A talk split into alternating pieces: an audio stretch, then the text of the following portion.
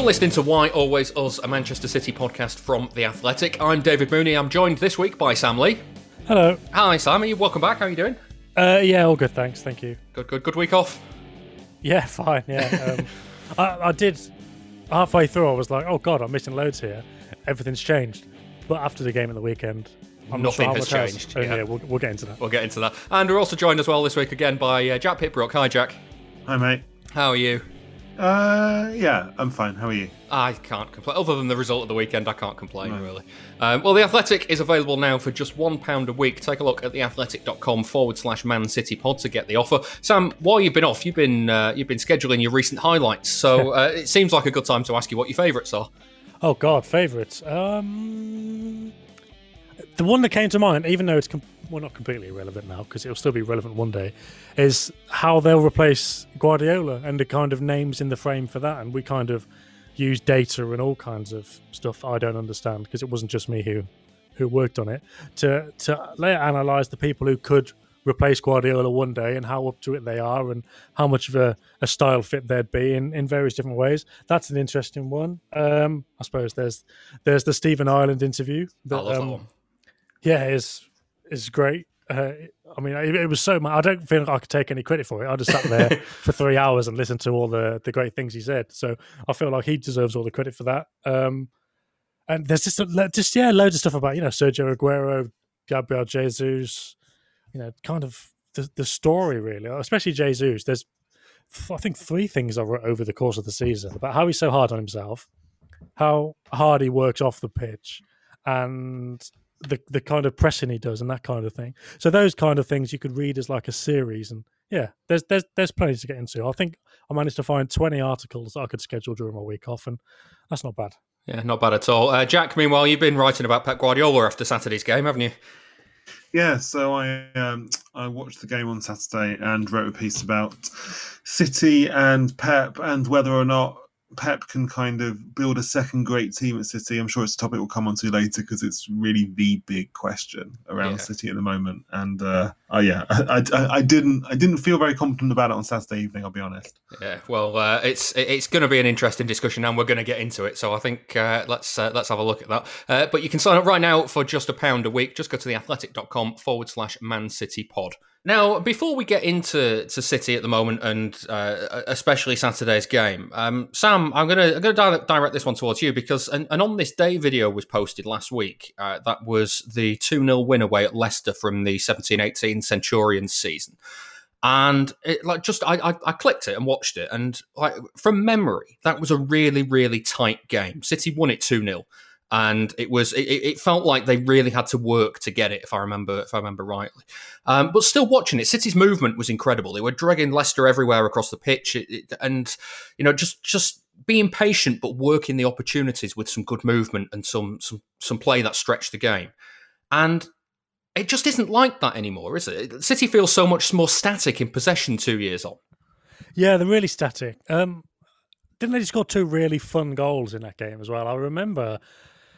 Because obviously it's very frowned upon to, well, to celebrate in press boxes. And, you know, there's no kind of reason for me to, to do that watching City games. But I remember when De Bruyne, did De Bruyne score the second and it was from outside the box? And he just and belted he shifted it. it onto his left foot and belted it. I remember going, oh, or something, just something like that. Because it was just like, it was just fun. And the first one was that really intricate passing move where it wasn't quite, it wasn't quite like the trademark goal where they got in behind on the left, but they got in behind and squared it across. I can't remember if it was Ster- Ster- I remember Sterling was really good in the build-up. Sterling and Silva, and it might have been Jesus who finished it. Yeah, it I was. Didn't see the video. Okay, yeah, so there we go.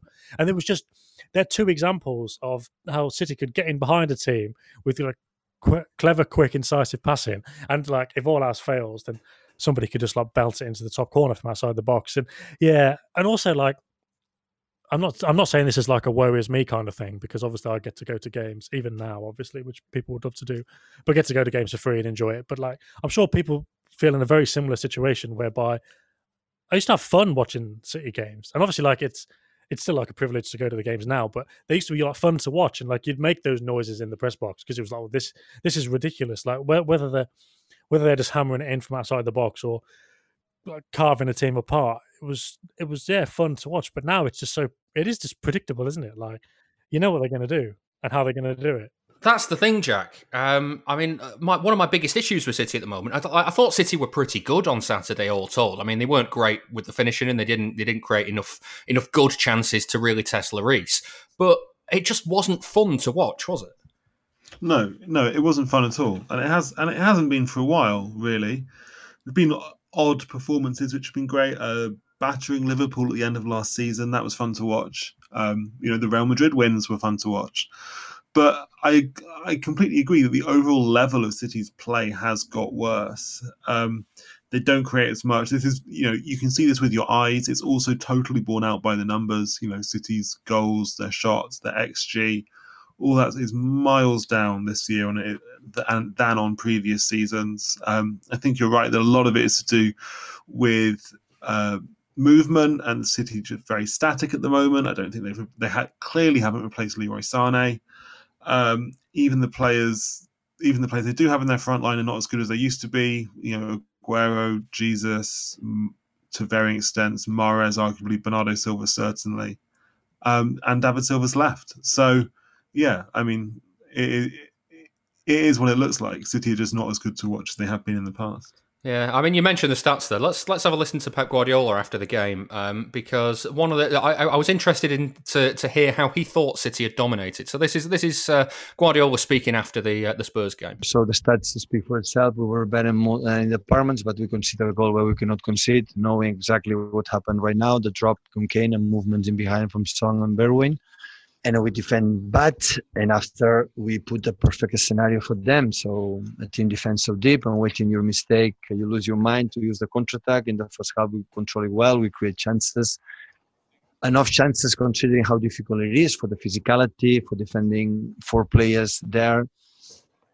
And especially after that, the the, the holding midfielders is Højbjerg following really well the gaps between central defender and fullback. Like defending with six in the back is not easy to attack them. And even with it, we find the moments. But um, the reality, we are struggling to score goals uh, this season. But this can happen. Now, Jack, um, Guardiola said the stats speak for themselves. You touched on the stats there. Um, this is three games in a row this has happened against Spurs now. And playing against a back five is not new. Playing against a parked bus isn't new. So, like, they haven't got any answers for this at the moment. Yeah, well, it's interesting, isn't it? That comparison between different different versions of this game. So back in February, of course, City lost two nil at Spurs. And I did think in that game, City were really unlucky. You know, they missed a penalty. They missed some great chances. Zinchenko got sent off, kind of, un- unfortunately.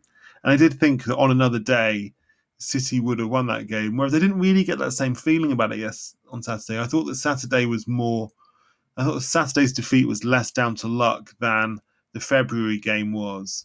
And I, I just don't feel like City were that unfortunate. I know City had all the ball and they got the ball in the box a few times, and, you know, maybe Diaz should have scored at the end. And yeah, Jesus, you know, on another day, maybe Laporte's goal would have stood. But I didn't feel like City were creating high-quality chances against Spurs. I thought that Spurs had City more or less where they wanted them. And while City had a lot of the ball, it was possession on Mourinho's terms, ultimately.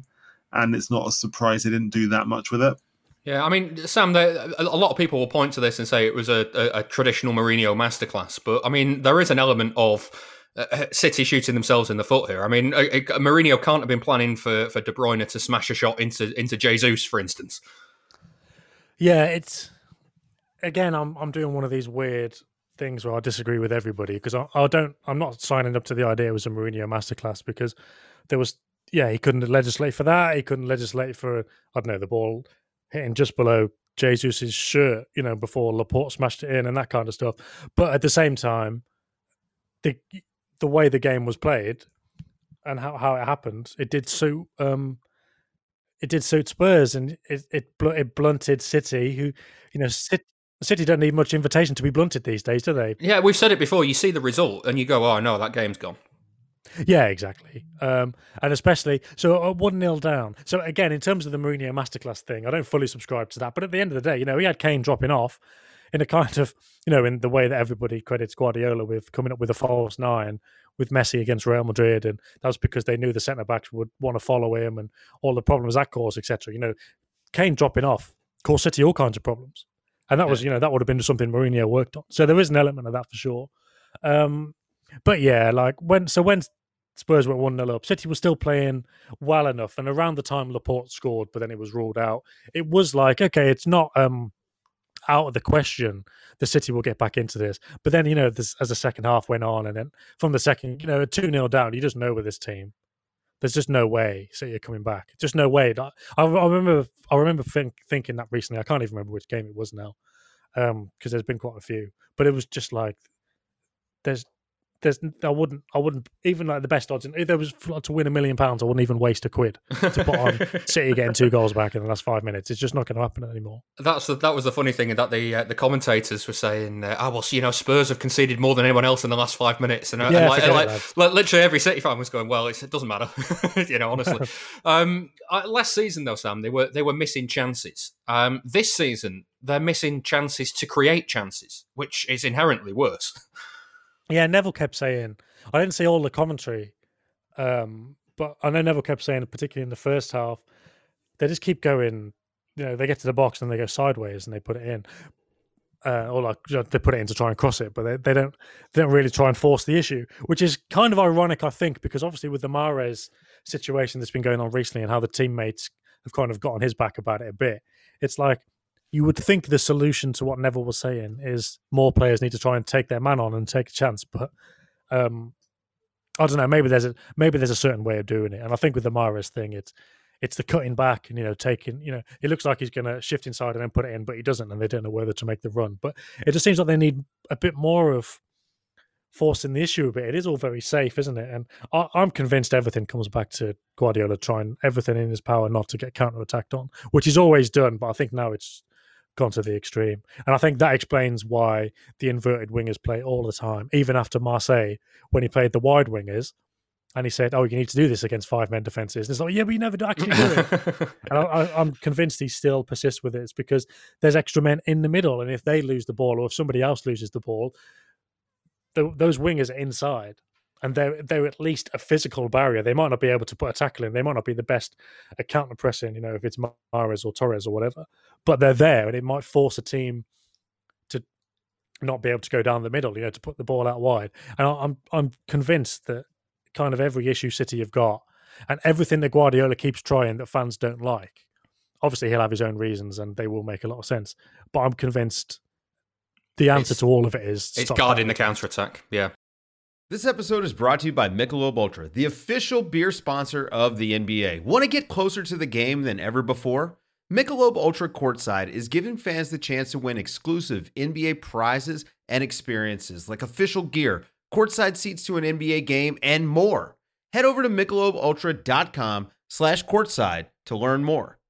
Uh, he was asked about the uh, the inverted wingers. Well, he was actually asked about having two right footers on, on the left-hand side. Uh, this is what he said. I would say the left back, we attack better than the right side. So uh, Ferran was uh, so good the first half, and Cancelo created two incredible three passes. Yeah, but Alex Alex is uh, is uh, now is not available, and Benjamin Mendy is still not fit uh, like we need, and, uh, and, and Joao is playing so good. Defensively, offensively, so in that terms, is there. Now, Jack, he, he either didn't understand the question or, or what it was getting at there, or he didn't really want to answer it, did he? I wonder what it is. Yeah, well, it was a kind of it was an interesting system, wasn't it? Because it was the kind of classic thing we've seen from City in the last few years, where where Walker was kind of tucked into a back three and was barely getting up and down the outside at all, because Mahrez was playing out on the right wing, whereas Cancelo was playing. was like dominating the left-hand side, almost almost like level with Mahrez. So it was almost like a back three and then kind of f- five across the middle and then a front two. So it was obviously like a a, uh, a system in which the right back is basically centre-back and the left back is basically a left winger. Um, I thought Cancelo was fine. Like, I don't have much of an issue with Cancelo. I do. He, he, I did watch the game and think, wow, this guy, City have needed a left back for years, given ever since it became clear that Mendy wasn't going to be worth the money they spent on him. Why didn't they buy Sergio Reguilon? He's miles better than Cancelo, Zinchenko, Mendy, all of them put together. I know yeah, that exactly, and he wasn't expensive I, either, was he? Yeah, and I know that you know part of this is the fact that Real Madrid have got a buyback clause for Reguilon, which Spurs caved in on and allowed them to have, and maybe City. You know, maybe City wouldn't want to do a deal like that. Maybe Real Madrid wouldn't want him to go to City because they're a rival for winning the Champions League, whatever. I don't know. But it's, uh, you know, the kind of the suggestion that City can't find another left back out there who's better than the guys that they currently have. And you watch Reguilon and you're like, God, there are actually other left backs out there. You know what Sam, I mean? Yeah, I, I mean, just looking at it all though, Sam, are, are you surprised that uh, he hasn't, like like you said about Marseille and, and, and stretching the game in that way, are you surprised he hasn't gone with a left footer on the left-hand side, given that his, his at the moment, his, his de facto left-back is right-footed? Yeah, I mean, you would think that would that would help, especially because Cancelo spent quite a lot of time in midfield, didn't he? So before the game, I was, oh, Bernardo's going to play in that deep role, but he didn't really. It was more, it was often Cancelo, and I quite like Cancelo. Just as a quick mention, I thought he was, I quite liked him on Saturday. He was, he was quite good. Um, did a lot of different roles, which he hasn't always been able to. You know, that kind of held him back, being asked to do different roles. Um, but yeah, you would think in terms of like having a body in the midfield, if Cancelo's in there because he's gone into midfield, or just because he naturally likes to cut inside, you would think that it does give you more scope to have somebody out wide. But I think it's it's more the fact that um, you just need somebody to hold that with and actually be dangerous with it. Um, and to, you know, especially when you're defending, when you're playing against a team that defends deep, the centre-backs and the full-backs, whatever, they can look at whoever City have got on the left when the ball goes out to them and just say, well, we don't have to close you down too much because you're not going to you're not going to do anything with that ball. You're not going to try and get around me, yeah. And we'll get you. Or you're just going to float across in. And look, at the end of the day, that, that will be part of the analysis. They'll say, let them cross because we'll out-jump Jesus, we'll out-jump Aguero, not nine times out of ten. Um, so, I mean, yeah, it, it, does, it does seem like there would be an opportunity to play a left footer on the left because of that. Um, you know, this is it. I In my job, I always try to explain why Guardiola's doing it using his own logic, not not just, oh, well, you know, maybe it's because of this, it's because of that. In my opinion, it's this is what he's trying to do. But at the moment, like, it might be one of those things where it's just even what he is thinking just doesn't quite add up. Like, I don't know. I'm sure. It, I'm sure. Like I say, I'm, I'm always very conscious that he could he could just easily explain himself, and we'd all go, okay, yeah, fine. But the fact that he doesn't just kind of leaves us to kind of deduce that, I don't know, something's not quite right, and it, and it just isn't, like, is it? It just When he said after the Mar- that Marseille game, you need wide wingers against teams that defend deep, and it's like, well, just honestly, just do it all the time then. And I guess the uh, the problem with the with the wingers then not creating the chances is that City are struggling to score goals this season. It's the it's the worst scoring start since uh, two thousand six seven, which is the infamous final Stuart Pearce ten goals at home season. Um, which I suspect this team is is is better placed to be go to go on and do better than that team. But uh, at this stage of the season, they uh, they were they're, they're about on the same level there. Um, this is what Pep Guardiola had to say about the fact that they're not scoring at the moment. We are quite similar, the same. The previous seasons when we scored more than one hundred goals. Of course, in the period, long period, we were without the strikers, but uh, we cannot expect the strikers going to solve all the problems. So I think we create the chances. We have a counterattack for the last pass, like we could not finish, and uh, last control. And uh, yeah, we could not score. So we're going to change. The moment's going to break some games. We're going to change. Now, Jack, you uh, something you wrote in that in that piece really stood out to me, and and it's it's the comparison of numbers for the for the season. I mean, if if, if they carry on scoring at this rate, they're on for what is it, forty-seven? Yeah. So the, I mean, look, it's it's a small data set at this at this stage of the season because we've only had, I think, City played eight Premier League games, but they are current. So you know. Maybe the numbers will change, but at the moment they're on course to score, yeah, fifty Premier League goals roughly. So half of what they've done in the last three years in a row. Like, they are so much worse going forward than they have been in the past. And yeah, it doesn't help that Sergio Aguero has been out because he's important to them. But I think, I've, and you know, I think often when Jesus plays up front instead of Aguero, you notice that his movement isn't good enough. He's not good enough for getting into those spaces in the box for the for the pullbacks or the crosses. And that's a problem. But I, just, I think I feel like the problem is bigger than just the Aguero-Jesus issue or the fact that, you know, they don't really have a kind of top level, another top level number nine, which maybe they could do with. It's that I just feel like the team is generally a bit ponderous, a bit slow, lacking ideas, lacking control. Even when they have the ball, I don't think they're as intelligent with it as they were when David Silva was still there. And they have missed Silva quite a lot this year, probably more than they expected. And, of course, Bernardo Silva's not really been the same player over the last twelve to eighteen months. Um, and that's affected them as well. So I just think, you know, th- this is kind of what we were talking about at the top of the show, really, David. It's that City are just much, much less good with and without the ball than they were a year or so ago. Yeah, I mean, uh, the the interesting thing, I guess, uh, Sam, is that uh, you look at the you look at those names that City have lost recently. Um, I mean, they've lost Silva and, and his creativity. He wasn't quite at it last season anyway, but it's still it, it's still a loss to the team. Um, I think the bigger loss this season so far has been Fernandinho. He uh, from from uh, the, the step down is when he's not been the all action midfielder that, that City have needed. Yeah, um, Fernandinho obviously the same again last season. Kompany, Silva, and and again when these arguments crop up, I suddenly catch myself and think, are we being are we being fair? You know, between the fatigue, which I don't think is the I don't I don't think it's the biggest issue in City season. I do think it's an an element, but they were playing like this a lot last season anyway, so so fine. And then the other one is this: it's like, can any team be expected to play so well without people like that? But then I also think, does any team have such a good squad? And I know the default reaction kind of outside City is, you know, money, et cetera, et cetera. But I, never mind the money, just in terms of the quality, um, and the the fact that these a lot of you know, like Rodri was bought recently, so it's like he's not like some relic of an old era they're trying to get a tune out of. You know, he's been bought recently, so he they you know that should be better. Um, yeah, I mean, Fernandinho is, is a loss. I, don't, I I almost don't need to say any, I don't need to add anything to that. It's just obvious. Like, I think Michael Richards was talking about it after the game, wasn't he? And he said, you know, maybe City are getting counter-attacked on more. And they are, and I've said this about Rodri. Like, the one kind of weakness in his game he had was not knowing when to go and close a, somebody down and leave a hole behind him. And, and and those defensive actions, that was the one weakness he had. But they thought, well, you know, he's got time to bed in. What they didn't expect was the whole pressing kind of thing would break down ahead of him and he'd have more defending to do. So his weakness is being exploited more and more.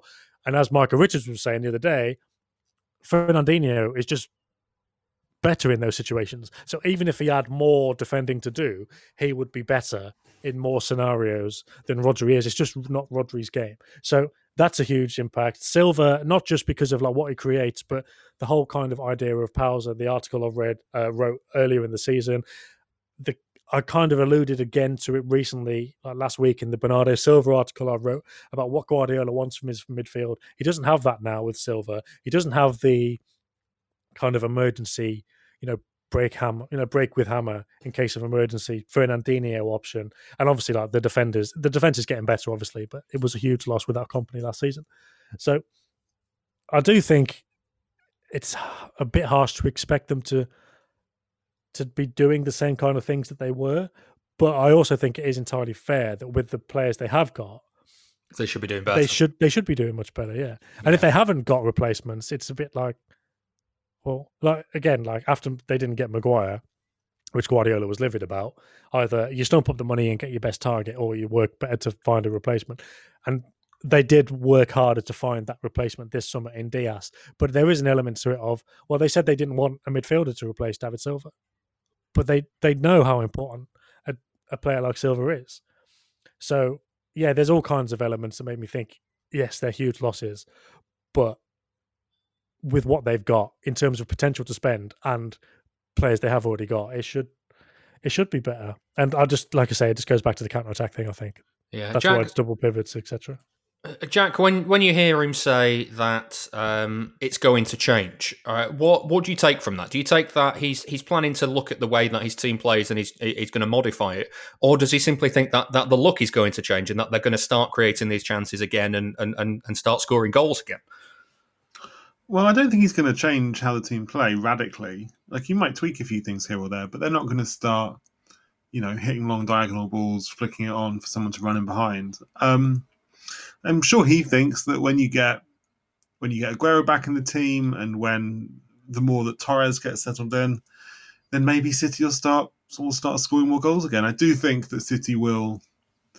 City's performances and results at the moment are obviously a slightly false position. Like, I do think they will improve. I don't think they're going to finish thirteenth or fourteenth or wherever they are at the moment with fifty Premier League goals.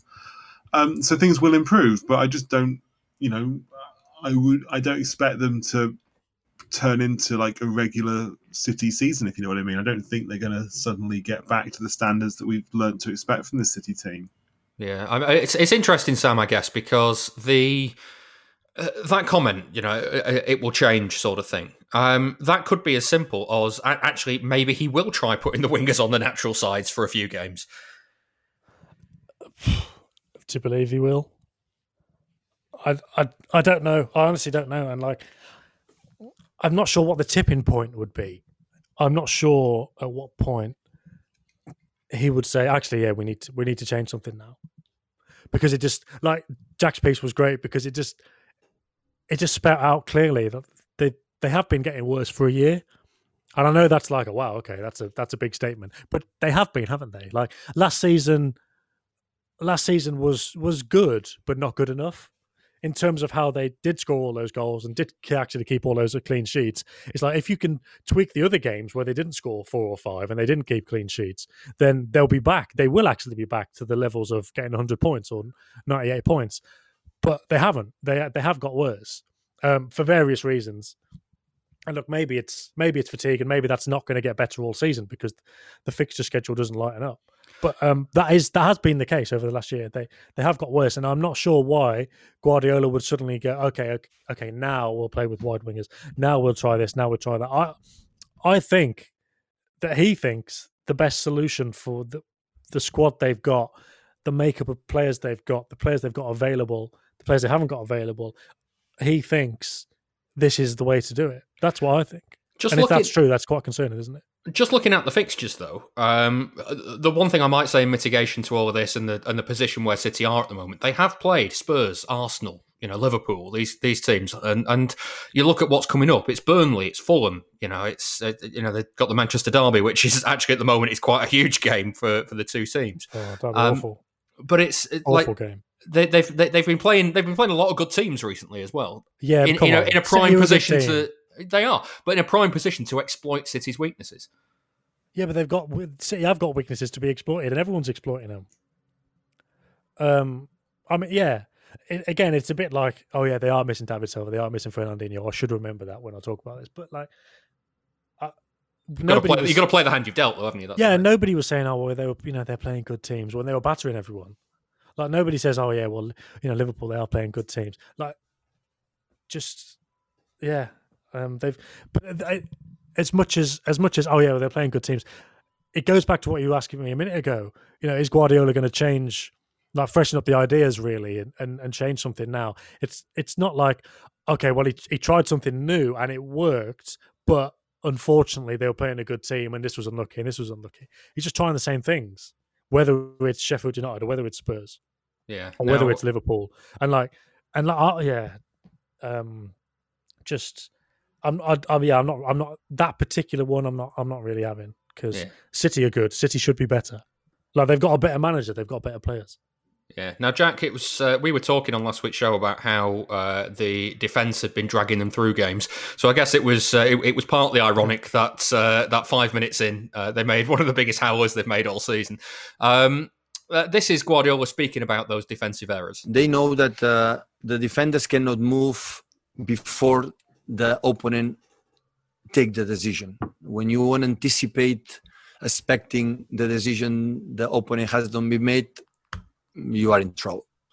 So defenders always have to wait uh, what happened. We want to anticipate when situation is not necessary, and after that, Son is a special, like with Mane, with Salah. Uh, they attack between the gaps, full-back central defenders, and the central defenders must to defend this space. Now, Jack, we uh, like we said last week, um, it, it's it's unusual for City at the moment that they made such a, a, a glaring defensive error. Um, Where do you think that came from? Is it is it the fact that, that they aren't pressing the ball higher up, they're switching off higher up, or is it just a case of one defender made a had a had a moment? Yeah, that's an interesting one, isn't it? So that like directly, that goal came because Kane pulled back into that kind of number ten area, which he's so good at doing, and Laporte followed him, and uh, in doing so, left a space in behind Laporte, which Son could run into, on, get onto Ndombele's pass. Now, this is something, you know, anyone who's watched Tottenham in the last year or so knows that, that this is what Kane does so well at the moment, is is moving deeper, bringing centre-backs with him, creating the space which Son runs in behind into. Like, you know, that's how they beat Man, they hammered Man United and Southampton doing this. It's how they played all season. So City should have been aware aware of it. Like, what Laporte should have done, I don't know. You might say he should have, if City had Fernandinho perhaps in that area, then Fernandinho could have taken care of the situation and it wouldn't have been Laporte's job. But I did generally think over the course of the game that Kane Kane really had Laporte on toast. And like, I'm a huge Laporte fan. I think he's the second best centre-back in the Premier League, really, behind Van Dijk. Uh, I think he's been a great signing for City. But I thought Kane, Kane's movement was so good. Kane's physical strength, every time he went like physically up against Laporte, he usually came out on top. So um, I def, yeah, I, I just think it was an, it was it was an individual battle that's, that Laporte lost. It was also, I think, just a lack of intelligence, maybe, or a lack of awareness of the sort of the, the sort of game that Kane would want to play. Um, but overall, with this kind of thing, like I'm not, I'm not. I don't particularly want to blame the individuals. I think Laporte is a really good player. I think Diaz is a really good player. I've been really impressed with him since he came in. I think that City's problems are not so much not so much individuals. They're bigger than that. It's clearly like the team as a whole is not functioning as well as it was in the past. And clearly the team as a whole has lost some of its dynamism, its energy, its inventiveness. It's uh, the way they press, the way they create. Like it's just... I think you've got to look at the collect with this kind of thing. When a team's in a dip, you've got to look at the collective, not the individuals. And I think that the issue at the moment is with the collective. Um, and I don't think it's. I don't particularly want to like hammer any particularly any particular individual player, because I think a lot of the individuals, and especially Laporte and Diaz, are actually doing pretty well. Looking for an assist with your credit card, but can't get a hold of anyone? Luckily, with twenty-four seven U S-based live customer service from Discover, everyone has the option to talk to a real person anytime, day or night. Yep, you heard that right. You can talk to a real human in customer service at any time. Sounds like a real game changer if you ask us. Make the right call and get the service you deserve with Discover. Limitations apply. See terms at discover.com slash credit card. Sam, it's looking at the press. Um, I mean, first off, I, I think this season's press has been slightly better than last season anyway. Um, but it's, I, I, I'm just, I'm, I'm at a loss. When City have got so much of the ball, it seems like it, it, it seems like there's nothing there to press against. If that makes sense. If City have got, if, if City have got seventy-five, eighty percent possession in a game, right. then you, you know they're, they're not pressing the opposition. It's it, it's more.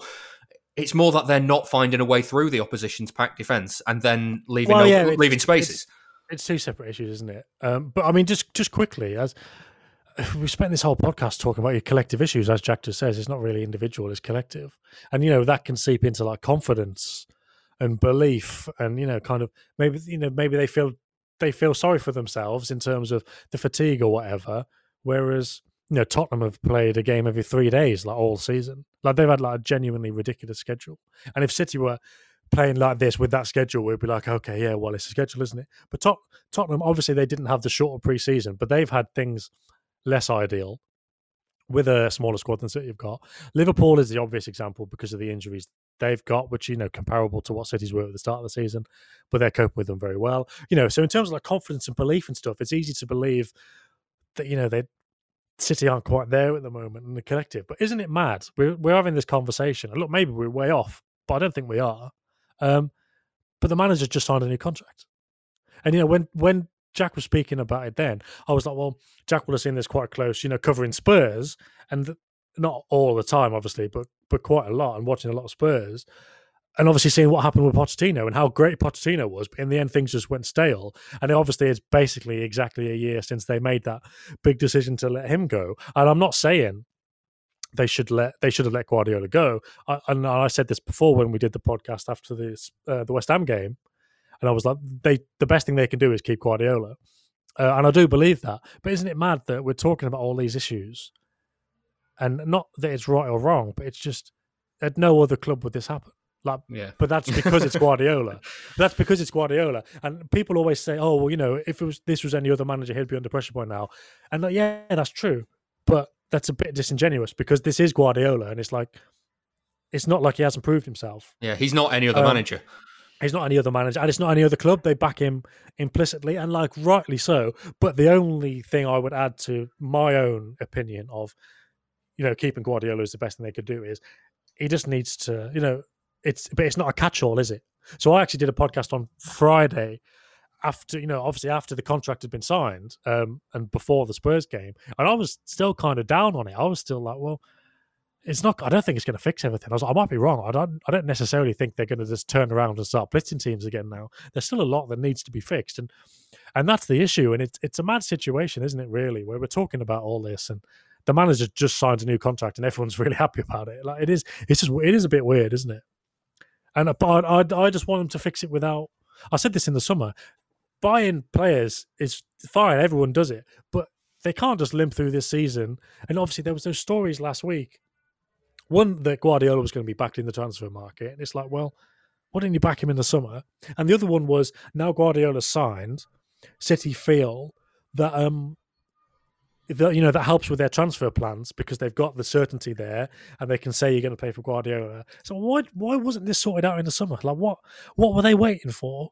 Like, obviously they were waiting for something. You know, Guardiola was waiting for something to say, okay, I'm going to stay. But what was actually, what was that actually? What's what's changed? What's changed? Because it's not like in the first eight games they've been. Yeah, I mean, maybe Guardiola's maybe Guardiola's looked at them and go, God, they're knackered and they're doing absolutely all they can. And I'm convinced that when they're not knackered, they'll be fine. But it's not like they've blitzed the first eight games and he's like, okay, great, we're we're going to be okay here. We we can go again. I, I don't know what anybody's seen to. to mean that it's dramatically different from the summer. It's really strange. And like I'm saying, they should have signed him in the summer, and I'm kind of glad for City that they have signed him now. But I don't know why they, what's changed. Like, why didn't they just do it in the summer? And if they think, well, Guardiola being around is going to help them in the transfer market, they've co- they've cost themselves a summer of transfers. And what are they going to do now? Like, is is the implication that the squad isn't there? You know, they're, they're not going to do anything this season. They're going to limp through the season, the rest, the, you know, the other thirty games, and wait to buy players in the transfer window. Oh, surely not. Like, yeah. There's there's got to be more to it than that, and that that's that's what I'm looking to see, really. I just I, I just want to read to you the opening of, of Jack's piece from from Saturday uh, because uh, I think it sums up the, the situation perfectly. He says Manchester City have gambled on Pep Guardiola's ability to defy gravity, but in losing two nil to Tottenham Hotspur on Saturday, they look like a team continuing their inexorable return to the physical earth. And I guess, Jack, the question is. I mean, it's not can Guardiola achieve what he achieved with City in, in twenty seventeen to nineteen, but more can Guardiola do better with this group of players and a few fresh faces than, than anyone else who would have been available at the end of the season? Yeah, exactly. It's yeah, it, and I just don't know. Like, I don't know whether Guardiola can build a second great City team because that's what he has to do now. Like he has to, he has to build a new team, which, while different from the twenty seventeen to nineteen team, is capable of hitting similar heights and winning back the Premier League title. Like that is why they've given him this contract.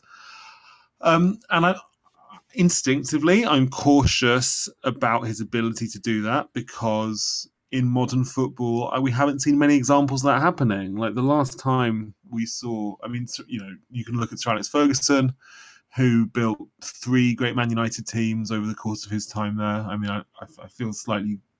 I feel like I shouldn't really be plugging plugging Manchester United on this podcast, but here we are. Um, you might, if, if Atletico Madrid win La Liga this year, then you might say, well, Diego Simeone won the twenty thirteen fourteen title, reached two Champions League finals, and then if he wins this title with a very different team with João Felix and Luis Suarez up front, then maybe that is him um, him building a second great side. But generally speaking, it doesn't work like that in modern football, and I'm not. And oh God, have I'm, City I'm ever like... had a manager that's that's rebuilt a side though, and, and had it been yeah, successful? Well, I, I, to be honest, I don't think historical. I don't think like precedents from the ancient past are relevant, just because I think modern football is such a uniquely is so yeah. like dis, incredibly distinct from how it was twenty years ago. Um, and I, you know, Pochettino's Tottenham, I think is so. T- two other examples I point to are. Jürgen Klopp at Borussia Dortmund, obviously incredible success in the first two years, two Bundesliga titles, lost the twenty thirteen Champions League final, and then couldn't really build a second great side. And his last season, his seventh season there, was a disaster. And he, you know, he was leaving that job before he wound up getting the Liverpool job a few months later. Um, so clearly, even the best, the best, and, you know, Klopp, I think, is obviously like a brilliant, brilliant manager. So even the best managers in the world game have a shelf life in any given job. And if you look at Pochettino at Tottenham, you know, obviously hasn't won anything compared to what Guardiola and Klopp have won, and some City fans might not like this comparison. Uh, But if you look at Pochettino at Spurs, he uh, when he got into his sixth season at the club, clearly things were going stale. He needed new players. He didn't get new players. And eventually he had to get sacked and replaced with, with Jose Mourinho. So there, if you had the same players, like, there is a shelf life. I think the only way that Guardiola can even begin to try and build a second-rate team at City is with massive turnover of players in the next few years. Clearly, City are in a transitional phase at the moment. I don't think the squad is disastrously bad. I think that it needs, well, they obviously need they obviously need a new left-back. They obviously need a new centre-forward. Uh, I think they'll probably get Lionel Messi next year, although, of course, Sam will know more about this than I do. Um, so, yeah, if they That's get right. three, if they get three, if they get Messi plus a left-back plus a centre-forward, plus maybe someone in midfield who who is more of a kind of Fernandinho replacement than Rodri is, then yeah, then maybe Pep can build a new team. But the reason I'm sceptical about this is the fact that, like, what City really are lacking is that kind of energy, dynamism, hunger, ambition. And they're going to try, like, the team will still be pretty old next year. And they are going to need a massive turnover to be able to win back, to be able to get back to that level. And I think that even lots of the key players, I just wonder, even De Bruyne and Sterling, you know, who've obviously won two Premier League titles under Guardiola now, are they going to be as hungry next in a, a year or two down the line? I just don't know. I, I think we're we're in a very unusual position here, like having a top team in world football, you know, going into their fifth season with Guardiola. Guardiola's never lasted more than four years at any other job before. I just don't know how it's going to turn out, but. And I know, you know, I've got a lot, I've got a lot of stick off City fans in the last week or so on Twitter saying, oh, you're, you know, you're negative. You know, when you come to the podcast, you're not as positive as Sam is, that sort of thing. But I'm just, I just, I just, I just, I just, I just am not, I'm just not confident. How negative are you? I'm just not confident um, about whether or not it can, it can work. And of course, I'd love to see it work, but who knows? Sam, well, I mean, I, I guess this is a hell of a question to finish on, and I'm sorry to throw it at you like this, but uh, what can we expect then in, in the next two and a half years? Christ. Uh, yeah, I think the reason I'm positive is because I'm I'm very I'm very cautious of two things. I'm very aware of two things. One is that I'm quite glass half empty as a person, and I try not to be.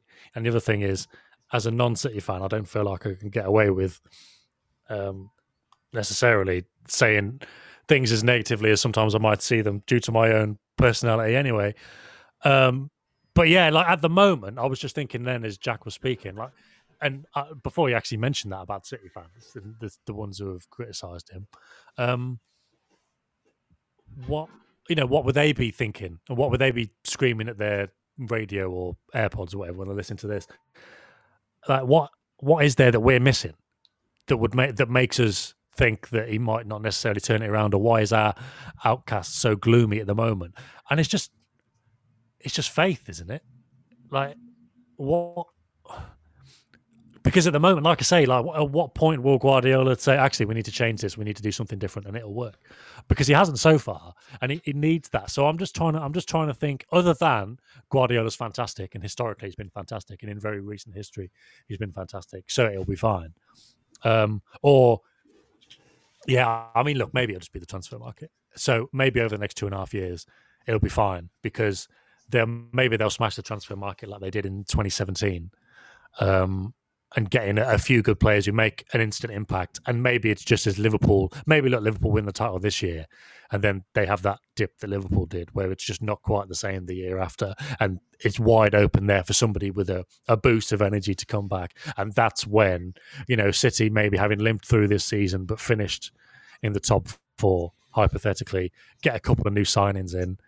Guardiola's ready to go again, and, and, and it's like doing. A lit firework. Then at that point, maybe, yeah, may, maybe maybe it's that because football can change very quickly. And look, we might be doing a podcast in three weeks, and I was going to say, even if City do beat Olympiacos, Burnley, and Fulham, I'm not going to be, I'm not going to be going overboard. To be fair, like yeah. I wasn't after, you know, Sheffield United and and Marseille, um, those games that they had. Uh, yeah, but I don't know. I, the, the one thing I would say as a, as a positive is um, when you think back to twenty sixteen and, and twenty seventeen, when Guardiola arrived at City, there was people were very, very quick to to go in on the, oh, it's not going to work in England when he finished his first season with nothing. And they got that transfer window spot on the, the, that summer. Yeah. And we saw what they could do. There's There's nothing to suggest that that won't happen again in the next transfer, in the next summer transfer window, is there? No, it just needs it just needs impetus though, doesn't it? Because it seems like, like I said, I might be wrong, but it just seems like the confidence and the belief has been sapped out of them a bit. And you know, and Guardiola, uh, just uh, his his mood doesn't seem to have, obviously because they they lost. But even before the game, he was saying the same kind of things as he's been saying beforehand. So it wasn't, you know, the contract was never going to fix, you know, Guardiola's mood and the whole mood around the club. So, and that's why it's strange that he signed it now, because, you know, surely he was looking at, well, he was looking out for the response from his players, and you know, are they ready to to go again for another two or three years? And I'm not sure as a whole squad they're they're fully ready to do that. But I mean, look, maybe if they, well, I don't think they wanted to view it as a two stage overhaul. I do think they wanted to to do the overhaul in the summer, but maybe because of the coronavirus, maybe because of how other things have gone, they now see it as stage two. And maybe at the end of next summer's transfer window, we can say, well, they got Diaz last summer and he was good. Um, they got Torres and he was good. Ake's been a good player. This summer they've got a centre-back and they've got a striker. And maybe if you look at it then and you say, well, last season was poor, but we've got that overhaul now and we're ready to go again. Maybe that is how things are going to turn around, and that would be, you know, that would be the more positive outcome for the next two and a half years. I've got a feeling he'll do next season and then go. I don't, but um, I'm not really sure what that's based on. I don't. I don't think he will do the two and a half, um, but it's a long way off. Like eighteen months is eighteen months is as long as some managers get as a as a full tenure. You know, that's kind of the give them a full season, see how it goes, and then give them this, this half of the second season to see where they are around Christmas. And that, it's such a long time. You know, that's an entire tenure. So and things, things change can, quickly. Things can, yeah. Things can change quickly. At the moment, I don't know what it's going to be, but I'm trying to think of what it might be, because I know things can change quickly in football. And I'm imagining in it's going to be some kind of spark. And as much as I want Guardiola to kind of create that for himself, uh, I think it might have to be a, a transfer window thing where the squad gets energised in that way. Yeah, and ultimately, Jack, I guess, like even if City, even if we do get a second great Guardiola City team, um, you know, it, it still might never reach the heights of, of twenty seventeen to nineteen because they were so unprecedentedly high. I think that's okay, yeah. though. Yeah, I mean, it, it's if we're ho- if we're hoping that City are going to get one hundred points again, and saying that Guardiola can only be successful again if he gets one hundred points, well, probably not, to be honest, just because that's such an, like a statistically difficult thing to do. Um, so. But if they can win the if they can win the title back in the last two and a half years of Guardiola's time at the club, I think that would be a big success. Like it's yeah. it's quite hard to win the league, and and like the big wild card in all of this is Messi. Like if Messi comes in, then I think both like I think the profile of City will, will change. I think the expectations will change. The way they play will be transformed. Like it, it's going to be a, it's going to be a story with so many massive question marks. You know, the greatest player of all time at the age of thirty-three, coming into the Premier League for, for the first time, playing, you know, leaving Barcelona for the first time, play, you know, it's going to reunite with, reuniting with Guardiola after what nine years apart. It's going to be so incredibly different and new, and we've never seen, we will have never seen anything like it before, and that will just change the world. And I don't, I think like. I kind of feel like we're now, I don't, assuming that Messi joins City in the summer, and I don't know that he will, but I guess he probably will.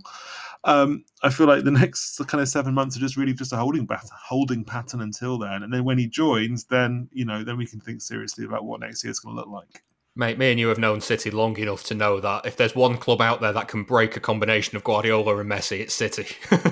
oh, yeah. Oh, yeah. Right, well, that's it for this week's Why Always Us. You've been listening to Sam Lee. Yeah, cheers, guys. And Jack Pitbrook. My pleasure. And to me, David Mooney, as well. Don't forget, you can sign up right now for just one pound per week by using the code MANCITYPOD.